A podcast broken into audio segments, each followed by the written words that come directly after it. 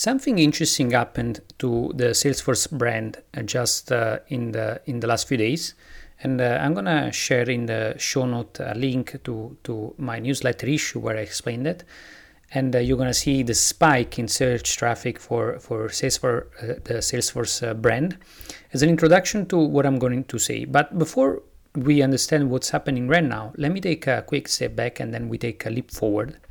As the story goes, uh, and uh, there is an interesting article by TechCrunch which uh, explains that we are in the early 2000s, and uh, Mark Benioff, who is the uh, co-founder of uh, Salesforce and also CEO for many years, and now is back at the company. He actually met Steve Jobs, which explained to him as well that he had in mind something like the the development of, uh, of a business uh, on top of uh, what would eventually become the App Store.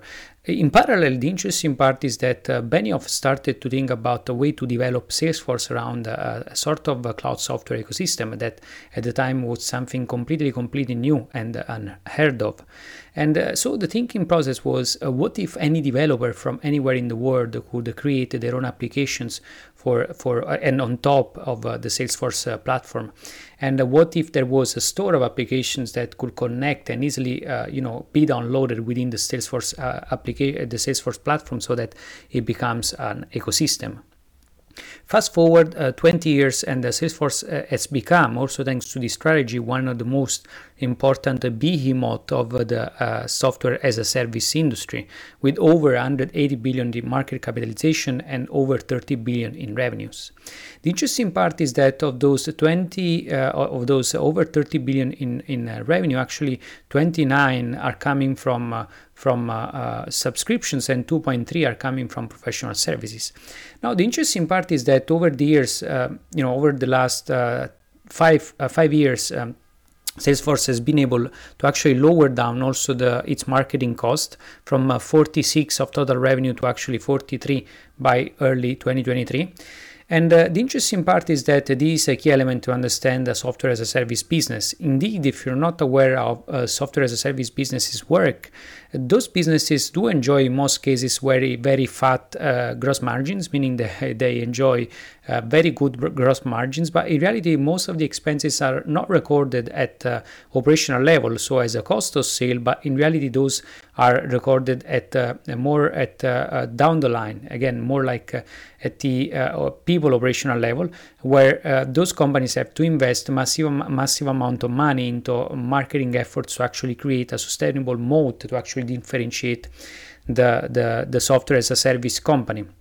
In fact, over the years, I looked at hundreds of balance sheets for many software companies, and a common pattern that uh, I've seen is actually the fact that even though the cost of shipping an additional piece of software is actually uh, quite low, and in many cases probably even zero to an additional potential customer, in reality, uh, the marketing and sales expenses related to that are substantial, and they can, can eat up the whole profits for the company. This we can call a sort of a software paradox, meaning that while it takes very little as a cost to actually serve a software to any additional user, in reality, to acquire, maintain, and make sure that the user turns into a long-term profit for the company uh, is a, is a different different story. And uh, uh, the interesting part is that uh, many software as a service company uh, slowly die. This is well known and documented in the software world, and it's called the slow SaaS ramp of death, meaning that uh, when your uh, LTV or lifetime value is much higher than your uh, is actually uh, uh, uh, is is uh, much higher than your customer acquisition cost, you are in in in a good in a good position. But otherwise, in all the other cases, it means that you are suffering from a leaky bucket syndrome, meaning that you're losing uh, customers and you're churning them faster than you actually bringing them in. And this is a common issue for many startups in the software space. Now, going back to, to, to Salesforce, Salesforce uh, seemed to have actually figured uh, out on how to avoid that. Of course, I explained already the uh, the marketplace strategy that uh, Salesforce has uh, applied in the early days, and of course, it also helped that Salesforce was one of the few first players to play in this industry to actually become dominant and therefore associated with the SaaS industry and also the CRM industry. But uh, on the other side, uh, it's quite interesting to notice that uh, uh the, the Salesforce company offers also professional services. Why?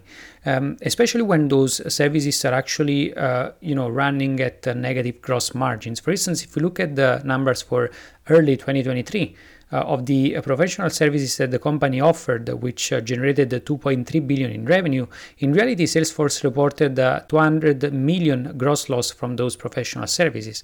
But why would you run a segment that actually costs you a lot of people and actually is running at negative margins when instead you can just focus on the on the subscription business, which is your core one? And that's the key. The reason is quite uh, counterintuitive at first, but uh, in reality, Salesforce leverages professional services to build, maintain, and grow its uh, subscriber base. That's why it does it. That's why it offers those services. In fact, uh, Salesforce has figured over the years that by offering those as uh, those professional services, it can keep its subscriber base way more stable. So not only can boost the subscriber base, but it can also reduce the churn. So that's the logic behind it. Now Another interesting aspect is that over the years, Salesforce uh, has acquired a bunch of interesting software companies. The latest acquisition was done in 2021 when uh, you know Salesforce acquired uh, Slack. Uh, it acquired Slack for uh, over 27 billion, actually almost 28 billions. And if you think that at the time uh, Slack generated about a billion in revenues, you understand that it was a huge uh, multiple even for the acquisition that was done at the time. Because if you look at SaaS companies in the in the, in the reality of uh, 2023, the the multiple most probably is not going to be over four or five x the, the, revenue in in good cases scenario. So if you think about it, uh, these uh, multiple that uh, uh, Salesforce paid for Slack seems quite quite high.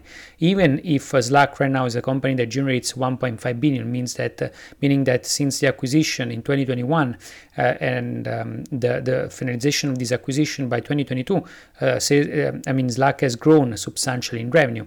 But even there, this uh, multiple is substantially high. Of course, it's uh, very important to point out that uh, not uh, the, the deal didn't go through just with cash. It was a combination of cash and stocks. But in reality, one way to make sense of this deal is through a strong integration. Indeed, the interesting part is that since Slack had been acquired, it had been uh, kept mostly as, a, as a, an independent product within Salesforce until uh, in, uh, in uh, by the 20 the end of 2022 and early 2023 benioff the co-founder of salesforce go back to the company to run it. Now that's the, the, the interesting part here and that's you know what i anticipated a little bit in a newsletter issue back in december. I explained at the time that the next ai middle layer player was going to build a sort of ai sales avatar that would replace salesforce and uh, I think that uh, uh, Salesforce actually Benioff had the same kind of realization when he saw something like ChatGPT. So my theory here is that, uh, of course, uh, you know, if we look at uh, Salesforce from a purely financial standpoint, the company is not doing bad. After all, quite the opposite. It's one of the few SaaS companies over outside in the business world that makes a lot of sense. But if we look at it from a purely product and technological standpoint, uh, with the release of something like ChatGPT, if you were Benioff and you saw what happened, you also realize that there is a paradigm shift where you cannot compete anymore as you did before. And therefore, you want to be back on track and uh, eat the market before the market eats you. And that's, I think, the reasoning that uh, Benioff has done uh, when uh, there is there has been this comeback to, to Salesforce. Now, I think there are two key points to make here. First of all, is that Salesforce is going to be revamping its app strategy via Salesforce, meaning that Salesforce has just uh, announced uh, an, uh, the, the integration of AI into Slack as well. Uh, and uh, my theory is that over time, Slack is going to become more and more a key element into the, the, the Salesforce uh, set uh, of tools and applications. So it's not, it's not going to be just an independent tool managed within Salesforce, it's going to be integrated more and more because Slack is going to be a key element, a key piece to actually integrate uh, the AI into potentially a Salesforce. Indeed, after announcing uh, Slack AI, uh, Salesforce is also announced its own uh, sales sort of avatar, avatar, which is called uh, Einstein GPT, which is going to be uh, the AI integrated into any process for Salesforce, which is just an AI based CRM. So if you do understand that, you understand also the kind of paradigm shift that there is right now. So that's why, in my opinion, that explains a little bit why Benioff is also back in the game.